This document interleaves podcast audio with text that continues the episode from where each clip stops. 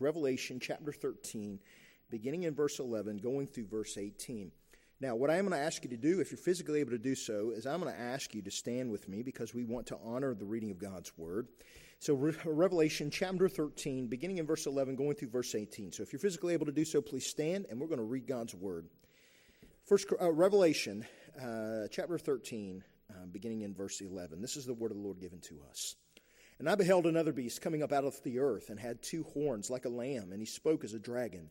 And he exercises all the power of the first beast before him, and causes the earth and them which dwell therein to worship the first beast, whose deadly wound was healed.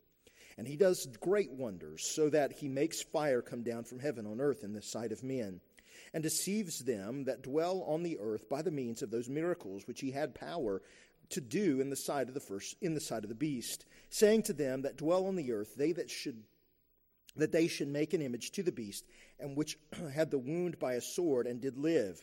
And he had power to give life to the image of the beast, that the image of the beast should both speak and cause that as many as would not worship the image of the beast should be killed. And he causes all, both small and great, rich and poor, free and bond, to receive a mark in their right hand or in their foreheads, that, and that no man might buy or sell save he that had the mark, or the name of the beast, or the number of his name. Here is wisdom. Let him that has understanding count the number of the beast, for it is the number of a man, and his number is six hundred threescore and six. All right, let's pray. Father, as we go into this time now, may you bless this time. May you glorify yourself in your name. Give us wisdom in your word now, we pray, in Christ's name. Amen. Amen. Thank you. You can be seated. Now, it would be um, probably very uh, true for us to say that um, everything a Christian does is theological. That, that is true. Everything that a Christian does is theological. That means you cannot separate the sacred from the secular.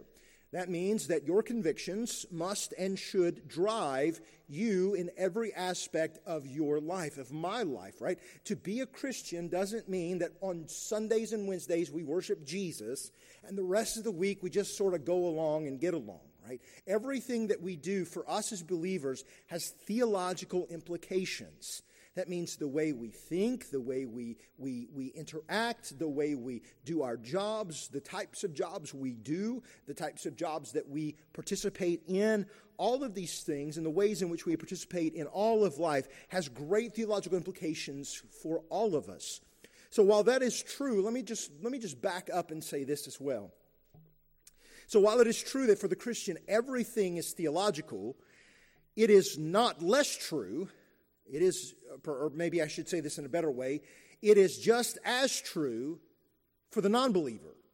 Everything that they do is theological as well. You say, well, now, wait a minute wait a minute, they, they're not believers. Well, well, yes, but, but the reality is, is that all of us as human beings were created to worship something. And as such, we are going to live our lives in that vein.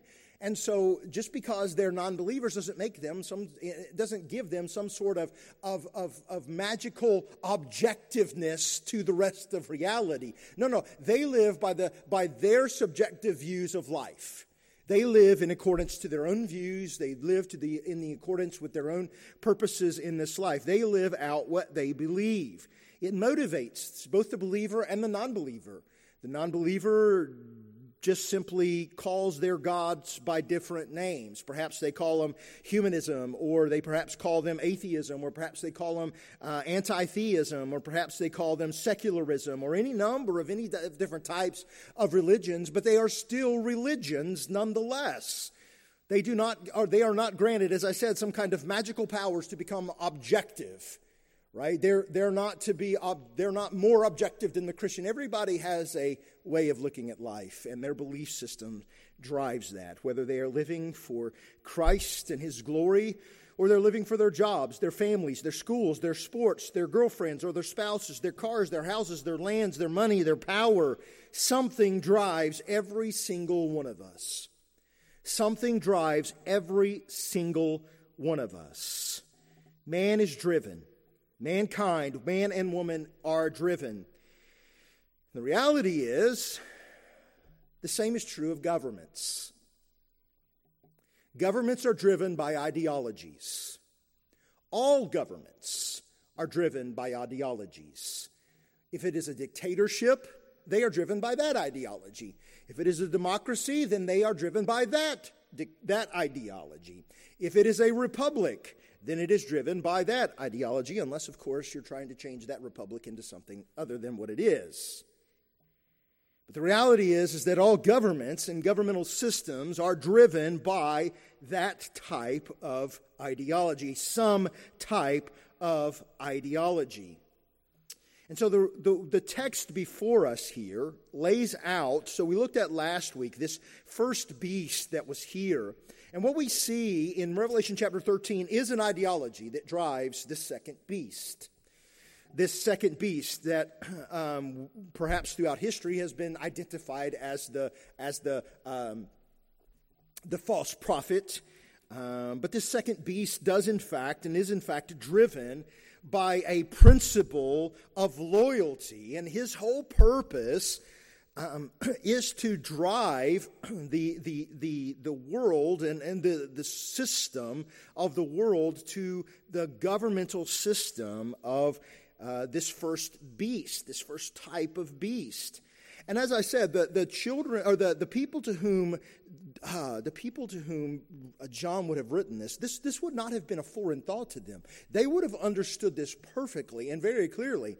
Because as we look at the imperial cult, right, known as emperor worship, right, where, where it didn't matter what else, other kind of God that you worshiped, as long as you pledged allegiance to the empire through the imperial cult to the imperial worship of Caesar. Right? It didn't matter what other gods you had. It didn't matter what other types of gods that you worshiped. It didn't matter anything else as long as you were giving your allegiance to the beast.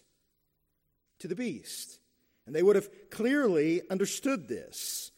They would have clearly had a knowledge of this, that Caesar would have stood for the first beast. Now, am I saying that this, this, that, that is all that is here? No, no, no, certainly not. There, there, there, have been, there have been throughout the centuries governments and governmental systems that have arisen that have, that have had this same type of, this same type of understanding.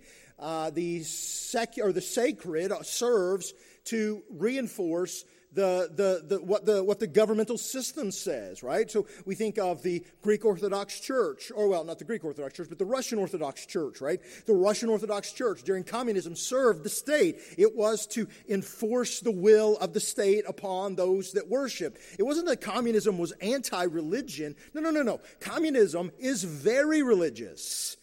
Communism is very religious.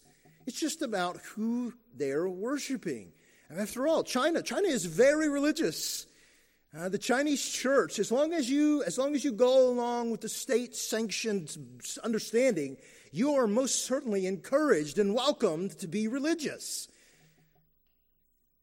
It's just who you're worshiping.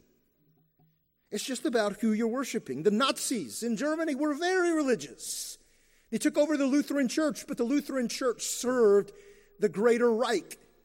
It served the greater empire and the greater service of their advancement of the, of the Nazi regime and the Nazi Reich. So throughout history, whether it is in Russia or, or, the former Soviet Union or China or the Reich or any other place wherein the church serves or the sacred serves the purposes of the secular, we see this being lived out before our eyes we see this reality being lived out before our eyes. So, what I'd like to do is, I'd like to show you four different realities here of, of this, this truth of, of how the, the sacred is often um, uh, co opted or is uh, taken over so that uh, it can serve the state and its purposes. Um, but first, is found in verse 11, and it's simply the origin and the description of this, of this beast. Then we want to talk about the objective of this beast. Then we want to talk about the means of securing the loyalty and devotion by this beast. And then lastly, I just want to deal with, just in a very short little time that we have left there, simply the number that is given to this beast here in Revelation chapter 13. So, first and foremost, let's talk about the, the source and explanation of this second beast that we see here in Revelation 13. So we cannot do that, though, without first remembering that there was a first beast that had arisen, right? This came out of the ocean. But again, this isn't a physical ocean. This is an oceans were meant and were used by the by Scripture and by the writers, uh, uh, uh, by the the the the, uh, the writers of Scripture to uh, recognize something greater, and the seas are often used to speak of the nations. And so the first beast arose from among the nations. He arose from among, uh, especially from among those who were uh, those who were political or, or our, our, leaders, right? Is is uh, among the nations. But we see that that this second beast arises not from the ocean, but he arises how? In verse eleven, he rose up or came up out of the earth. And really, the meaning here, the understanding here is that he doesn't come from among the, he doesn't come from among the, the exalted political leaders necessarily of the earth, but from among the people. He is a man of the people. He is a person of the people. And so are all religious charlatans. They are, they have charisma. They love to be able to, uh, uh, to, to uh, coin a phrase, to, to be able to flip a switch and be able to have all these really nice sayings that people love and sort of flock to. And this man is a man of the people. He is a man who is, who is um, very much knows the people, is, is, is very much able to wield influence. This beast is able to wield influence and secure the support for the programs of the first beast of the first beast. And, and such was the case, again, for the Roman imperial cult of the day of, of, of, which John was writing. And again, not just them, but all, all leading up to the, to the ultimate culmination of all of this that will arise. And they, were, they were, are meant to serve the purposes of the state. And one of the reasons why we know that he is going to be, or at least mimic, this, this false beast, this false prophet of a beast, is going to mimic on some level um, the church of Jesus Christ. We know that for several reasons. We've begin several hints. First, because of the satanic trinity that we've been introduced to already, right? So we have the, the dragon, right, being the one to whom give, who gives power to the to the to the second beast, and then the second beast gives power to the third beast. And so he is mimicking the, the God of heaven and his work. But also notice the phrase here what does it say of this second beast? And it says, not only did he come up out of the land, right, but he had two horns, like a lamb. In other words, he looks like a lamb. But how does he speak? He speaks as a dragon. He, has, he looks like a lamb. He acts perhaps like a lamb. But when he speaks, there is no denying who he serves. There is no denying what his purpose is in this world. It is to serve the state. It is to serve the, the secular state, the Antichrist and his government. It is to serve him and him alone. It is, and ultimately by proxy then, it is not just to serve the, the, that first beast, but it is to serve ultimately the great dragon in chapter 12 that we were introduced to.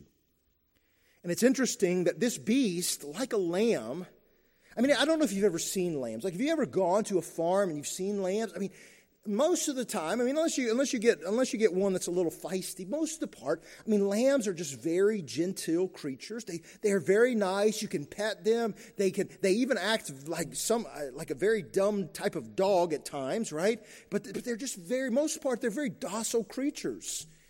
Um, and this is the type of, of being that this beast will be. He's going to appear meek and mild, harmless, attractive. He's going to be very lovable. I mean, I, I, think that as, and he's going to look, and he's going to look as if he is part of the lamb. Matter of fact, he's going to look like the lamb, except for the fact that he has two horns. But even here, he has these horns, right? These, these, these are different than the, than the different horns than the lamb who was slain from before the foundation of the world. This isn't the same type of lamb. Although it is meant to mimic that type, the, the, the true lamb, he's going to appear just like that. It's not going to be anything frightening about this beast, right? And people are going to be pulled to him. People are going to want to touch him and embrace him. And They're going to feel, they're going to feel as if he is, he is as harmless as a lamb. But the beast will appear to the followers of Christ, the followers of the Lamb of God, to be what he truly is, because when he speaks, he will not speak the things of the Lamb. He will speak of the things of the dragon, of Satan, right? Of the purpose of the satanic uh, state that he serves. He will explain to you your importance of following what the state says to do. And, and, and uh, he will tell you to, to follow this first beast, and ultimately, not only this first beast, but even Satan and this satanic state that will arise. He will tell us absolutely, absolutely to bow the knee. And we'll see more, more about this here as we walk through this passage. He will appear, I believe, to be a follower of the Lord Jesus Christ, if not claiming to be Jesus himself. He will be a religious leader. He will appear to be a very religious person, free of evil and violence, of wrong and ungodliness. He will appear and represent himself as a peace loving and joy filled person. I think that there will be people, based upon this description, who will think that he can do no serious wrong. He can do no serious wrong. But again, when he speaks, he speaks with the dragon. In other words, his voice is going to betray him. And, and, and, and, and, unless we say, well, you know, that's only, that's only during this time. Listen, throughout the history of the church, false teachers and false prophets have betrayed, have betrayed who they claim they serve through their speech. This is why John says they went out from us because they were not of us. For if they had been of us, they would have remained with us. And John would say in 1 John, many antichrists have gone out into the world. And these antichrists, as we said, I think it was last week or the week before, it's not that they're running around with big old signs saying, I'm against Jesus. No, no, no, no. That's not, that's not the meaning of the word anti here in the text. The meaning of the word anti is to establish itself or themselves over against something else. So by mimicry, it's going to appear to be what it's claiming to ultimately be against. In other words, it's going to look like Jesus. It's going to act in some ways like Jesus. It's going to appear to be of Jesus. And such has been the case throughout the history of the church, throughout the history of the world. The, the church has always been plagued by false prophets. The church has always been plagued by those who, when they look harmless, they look nice, they look pretty, but when they open their mouth, they betray who they claim to serve because their message is not of God, but of the world. And so this beast doesn't teach the Word of God. This beast doesn't, uh, doesn't uh, tell us to, to love God and, and to honor Christ. But, but the word will be that of the Antichrist and of the Antichrist state that comes forth from his mouth. This satanic state that arises that says, hey, we're going to serve this being, this first beast.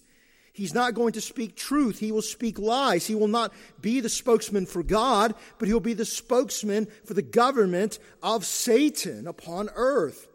He will not be speaking for people to support God and Christ and the, and the church. He's going to be using his influence to support the civil power of the state of the Antichrist, of Satan's state. He will not promote the Lord Jesus Christ. He will promote the policies of the satanic state. And the second beast will become the spokesman. He'll be a great motivator of the masses for, for, for the Antichrist, for this first beast. And he will be the person who will come up with the unifying principles and motivations of following what, the, what Satan has ultimately laid out for them. He will be, as I said, a religious leader, a false prophet. As I said, I believe he will probably come from Christianity. Romans 16, 18 says, For they that serve such, for they that are such do not serve our Lord Jesus Christ, but their own bellies or their own appetites, and by good words and fair speeches deceive the hearts of the simple. The scripture also says in 2 Corinthians 11 13 through 15, For such are false apostles, deceitful workers, transforming themselves into the apostles of Christ, and not, and no, and not to marvel, for Satan himself is transformed into an angel of light. Therefore, it is no great thing if, he, if his ministers also be transformed as the ministers of righteousness, whose end shall be according to their works. So this is this isn't something. So, so let me just say this. This isn't something that we're just ultimately hanging around waiting for. This is a this is a reality for us now, right? So so whatever else may come in the future, we live with this reality now, don't we? We live with the reality that anytime that, that uh, anytime a, a, a, a government usurps the, the authority of the sphere of the church, it is well past its ability to be able to tell us what to do. Right? A government serves in the sphere in which a government was created to serve the protection of its population, it's it, to, to, from foreign and domestic terrors, uh, to establish justice in the land, i.e., à la, Romans chapter 13, right? And on, on and on we go. It is never called to usurp the sphere of the state or the family. It's never called to usurp the, the, the sphere of, of the sciences or anything else. It is called to stay in its lane, and when it doesn't, it is of the same type of being as the, the, the ultimate culmination of the satanic entity called the Antichrist who will arise. It is an Antichrist. It has not stayed in its lane. It must stay in its lane. It cannot, it must not be allowed to stray from its created creational purposes, period. we must not be afraid to call our governments to remember their lane and to stay in their lanes. Government is not meant to govern my conscience. My conscience is my conscience. And no one should ever be forced to go against firmly held religious beliefs. And this is the message of the Antichrist, ultimately, as we see here in Revelation chapter 13, isn't it? This is his objective. It is to usurp everything and to bring it under the subjection of himself to bring it under the subjection of His will, to bring it under the subjection of His purposes, to bring it under the subjection of His plans. And as I said, this isn't just for some far off time, this is for us to remember here and now. Right? And I'm not, I'm, not, I'm not necessarily applying this to anything specifically at this point. I am just simply telling you that a government is called to do what God has created her to do and to be, and they must not stray from their lanes. And if they do, the church should be of all people, all, all things, first to stand up and say, Stay in your lane. But then there's an objective here. There's an objective to all of this, right? Like everybody has an objective, and, and the, this second beast is going to have an objective as well. What, what is this objective here? Well, the objective is to secure the loyalty of the nations to the Antichrist, to, to the first beast. That is the whole purpose of this. And the second beast is going to wield and exercise all sorts of powers given to him by this first beast that will, that will give him the right to be able to speak and to act. He will hold a, a high position, as I said, very charismatic, so as to secure this loyalty of the nations to the Antichrist. And also to secure devotion. As I said, in the imperial cult, they didn't care who you worshiped. Right? So this, and so let me say this. This is what was so revolutionary about Christianity, okay? This is what got us thrown to the lions, burned on stakes, and, and beheaded, right? This is what caused us to be, to be torn apart by wild dogs in the arenas, okay? This is, this is it. They said, we, we don't care who you worship, okay? Just as long as once a year you make sure you burn a little incense to Caesar and proclaim, Caesar is Lord. Burn a little incense, Caesar's Lord. Get your little certificate, your little coin that show that you have done this. We don't care who else you worship. Matter of fact, we, we, you could worship as many gods as you want to throughout the rest of the year. But once a year, you have, you must come and you must burn in, uh, incense because your gods must bow the knee to Caesar. And Christianity said no. The church said, No. You, Caesar, are not in authority of the God of heaven. You have your power, but by God. And we will not bow our knees. It was a revolutionary thought. Matter of fact, that's why we were called atheists. I don't know if you know that, but that's why we were called atheists. Because we said, no, there's no, there's no God but one, one true and living God who personifies himself, who, who manifests himself, who, who is in fact uh, the Father, the Son, and the Spirit. He is the triune sovereign God of the universe. And they said, well, you're atheists. To us, that seems ridiculous, doesn't it? Like, how could you call, call us atheists, right? We believe in God. But to the Romans, to the imperial cultists, we were the atheists because our God would not submit to the God of the imperial cult. And so they called us atheists. And they slandered us. They said we ate our children. They said that we ate flesh and blood, drank blood in the communion. They made all kinds of crazy, crazy rumors about us.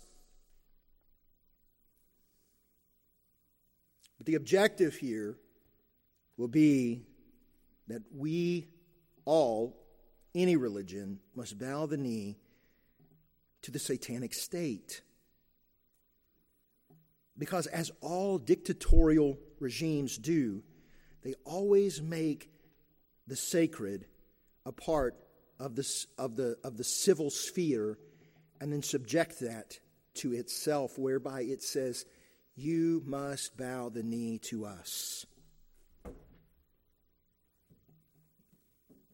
He will use, this second beast will use his high office in religion to rally people to support the Antichrist and his state, the satanic state. He will use his, his authority to focus worship and loyalty upon the satanic state. He will lead people to be loyal to and devoted to the satanic state. And he will, in fact, create a religion that is for the world, that is for the masses. Everyone in the world will be expected to give their first loyalty and allegiance to the state. Everyone will be asked to bow the knee to the state and their government. Then, thirdly, we have the means, the means by which he's going to secure this, right? Because you can't require something like this without the power behind it to say, okay, uh, not only are we going to tell you how to do it, but we're going to, sh- we're, we're going to require you, and this is how we're going to require you to do this. The means of securing loyalty in verses 13 through 17. How is he going to do this? Listen to this. And he does great wonders so that he makes fire come down from heaven on earth in the sight of men. And he deceives them that dwell on the earth by the means of those miracles which he had power to do in the sight of the beast, saying to them that dwell on the earth that they should make an image of the beast which, which had the wound of a, by a sword and did live. And he had power to give life to the image of the beast, that the image of the beast should both speak and cause that as many as would not worship the image of the beast should be killed. And he causes all, both small and great, rich and poor, free and bond, to receive the mark in their right hand or in their foreheads, so that no man would be able to buy or sell except he that had the mark, or the name of the beast, or the number of his name. We'll, t- we'll talk about the number here in just a minute and what that means. So, what is it that he's saying? I mean, what, what is it ultimately that he's saying? What is John telling us? Well, just like in the days of the imperial cult, I mean, unless you had the ability to, um, uh, you know, to, you could not um, you could not do business. You could not own homes. Matter of fact, uh, many Christians had their homes confiscated, um, right? Because, uh, because they simply did not have the, the coin, right? Or the ticket or the, the, the, the validation, right? Of, of having burned incense to the imperial cult and, and proclaiming Caesar is Lord. They didn't have, they could have their houses confiscated. They could have their, their businesses confiscated. They could have all kinds of things confiscated from them because they did not have the validation of who they, of, of their, of their worship and their service to the, to the imperial emperor? And so they could have all, all kinds of persecution. Some of them were thrown in jail. Some of them were beheaded. Some of them were eaten by dogs. Some of them uh, were torn apart by dogs. Some of them were killed by gladiators. Some of them were torn apart by lions. Some of them were starved to death. Some of them were beheaded. Some of them had all kinds of things happen to them. Because they would not just do a little bit of incense, throw it in a fire, and say, Caesar is Lord. That's it. That's all there was to it. And the point is this the declarations of this beast will become ex cathedra. If you don't know what that means, it simply means uh, of God. It'll become of God. And he will prove that he has the power to do this by the miracles that he will perform. And the false prophet is going to, this, this, this false beast, the second beast, this false prophet of sorts, will use universal religion to secure loyalty to, to, of the people to the satanic state. And ultimately, this is, this is what all of this has been building up to. And we begin to really see why, I mean, as if God needed any other reason to, to judge the nations. But ultimately, the fact that they, but uh, before we simply had the phrase, and they refused to give the God of heaven glory, right? That the sort of John just sort of passes over it previously and just says, well, you know, they just simply refuse to give the God of the God of heaven glory. But here we're told exactly what that looks like. What does it look like when God is judging the nations and God is raining down terror and fire and, and, and all sorts of judgments upon the nations for their wickedness and their sin? What does it look like for them not to give glory to the God of heaven? It looks exactly like this. Their first loyalty, the first loyalty of this, of this second beast will be, will be the worship and the service to the satanic state. We must remember that the worship of the state and its leaders, I mean, this, isn't, this is not some far fetched, far off, cuckoo, cockamamie, right, conspiracy theorist, right wing nutty Fruit Loopy stuff, right? This, this, this, is, this isn't far right crazy cuckoo-ness, right? This is, this is reality. We have seen this lived over and over and over again throughout the generations. We see it in China. We've seen it in the Soviet Union. We've seen it in Cuba. We have seen it all throughout the world. We continue to see it. We continue to see this, this mentality throughout totalitarian regimes and the old Roman Empire serves, as I've said over and over again, as a primary example. It serves as a primary example for the vast reality of the nations.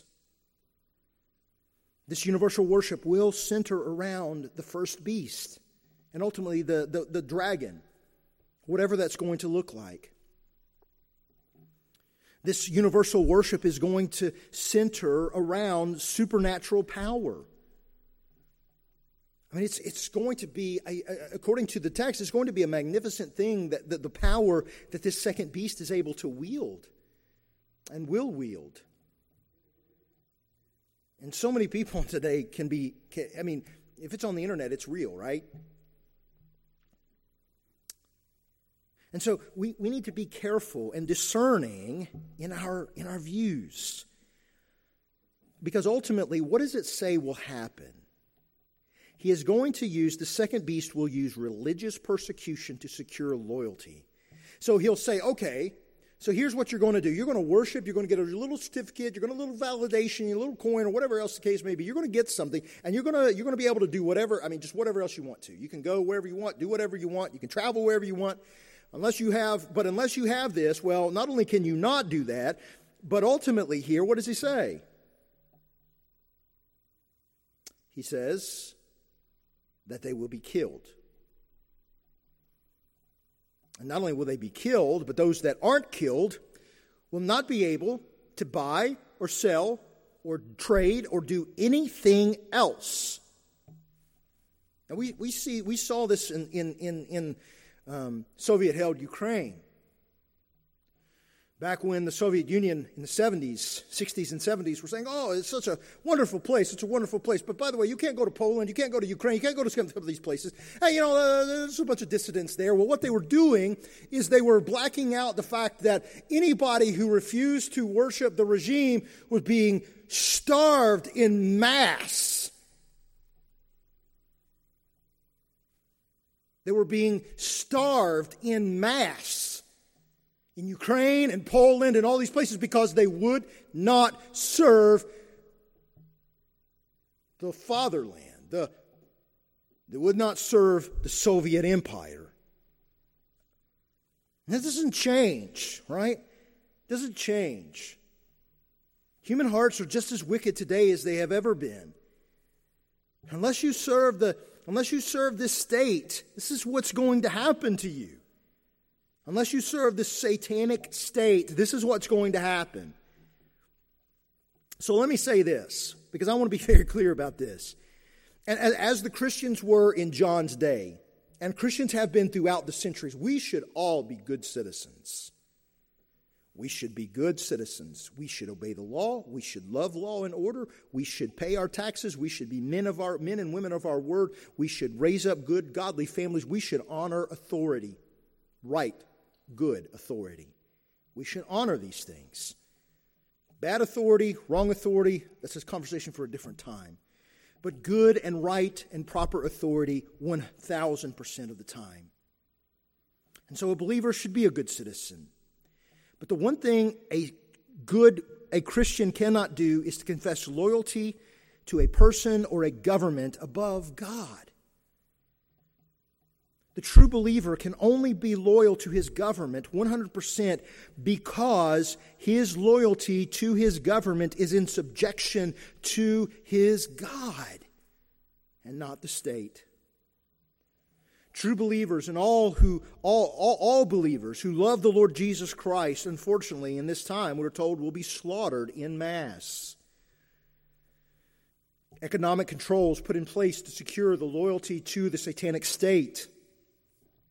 And as the text tells us here in verse 17, a mark, mark, and we'll talk about the number here in just a moment, but, but the mark here, uh, some type of a mark, whether it be a, a mark of, uh, of, of, the beast, it says, so on the right hand or in their foreheads, or there'll be some significant mark. Now, don't miss this, too. This mark serves as a direct, as a direct opposition to what the Lamb did earlier in Revelation, where he marked those who were the followers of the Lamb in their foreheads. Again, we have Satan and the satanic um, world following his same, the same mimicry. And so he requires, well, if God, if the Lamb, if Jesus can require his followers to be identified, then I will require my followers to be identified. And there'll be some, some place marked whether they, where they can only buy food or supplies. The whole economy will be based upon some type of a, some type of a, a mark. And, and please don't, don't misunderstand me, okay? You know, we're not, we're not, you know, anybody running around saying microchips and RFIDs and all I mean, guys, we don't know anything like that. We just simply know that it is, it is some kind of a, a, a of a mark that will be placed or identifying mark that will be placed upon um, that will be placed upon those who uh, adhere to the state, to the satanic state's will. And anyone who does not have a mark will be branded as a traitor. They'll be branded as a traitor. And this person will have one choice and one choice only to give his first loyalty to the state or else be killed or starved and watch his family starve to death. Can you imagine that kind of a,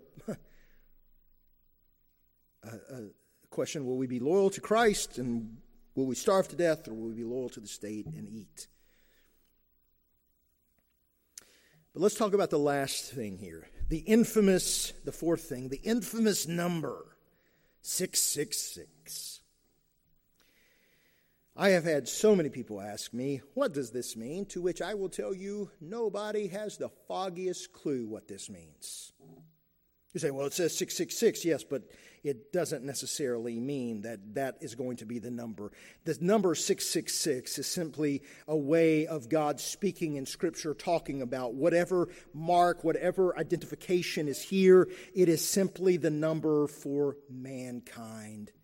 So, whatever has happened, it's to identify that they have given their allegiance over to mankind. Right? So, if you watched any of those ridiculous raptured movies in the 1980s, yeah, yeah, those were wrong. Okay? They were wrong. I'm sorry to tell you, they were wrong. Right? There's not going to be a literal number. Everybody's going to stand in line, get stamped with the 666, and it's like, okay, here we are. That's not the way this works. This is simply identification with man, with the, with the government of, of Satan. The beast in the end is, is both beasts, right? both beasts, the first and second beast, are nothing more than mere men. They stand for, they represent nothing more than mere men, which is why God raises the number to 666. It raises it to the 666 power. Why? Because he wants us to understand that it is in complete and utter opposition to the God of heaven. That's it. That's what he says. And I think this is critical as we sort of close and wind down and, and uh, we talk about this. I think this is critical. We must never forget that all men, no matter how great, no matter how, how much they may do for us, they're all going to die one day. And they're all going to have to answer before God. This will be true of the most powerful leaders in the universe, and the most powerful leaders among men, and the most weakened leaders among men. They will stand before Christ when the time comes, and they will give an answer. And so will you. So will you. So will I. So will all of us. We must be faithful. We must be faithful to Scripture and the conscience that God has given us from the teachings of Scripture. We must not waver. We must not give in. We must be faithful. We must be faithful to Christ. Because whether or not we ever live to see any type of a, of, a, of a worldwide system in place or employed or whatever the case may be, right? If you, if you, believe, if you believe that, then, then what the reality is is that we have to apply this here and now. As the church has throughout history, had to apply this throughout the history of the world. To be faithful to Christ above all else, to be faithful to Christ above, even above the, the, the state, to be faithful to Christ in all things that Christ would be glorified and Christ would be honored in our decisions and in our, in our nation's governance, in our, in our leaders, in the leaders that we put into power and into place. Brothers and sisters, we must be faithful to Christ, period. We must be faithful to Christ, period. Let us, let us be faithful to Christ. Let's pray. Father, we'd ask now that you would help us to employ these realities to our own lives and our own hearts. God, that we would, we would, whatever our convictions we may hold, may they come straight from Scripture. And may we allow no man, no demon from hell, no, no forces of, of, of nature or anything else change those convictions, though they be ba- because they are based upon the Word of God. Help us to remain faithful to Christ. Help us to remain faithful to Christ in all that we do, in all that we say. May we encourage one another, whatever convictions we may hold, on any number of things. May we encourage one another to be faithful to the Word of God and to the convictions that we have from the Word of God, that Christ would be glorified. And Father, we ask that you would bless your people now in Jesus' name. Amen.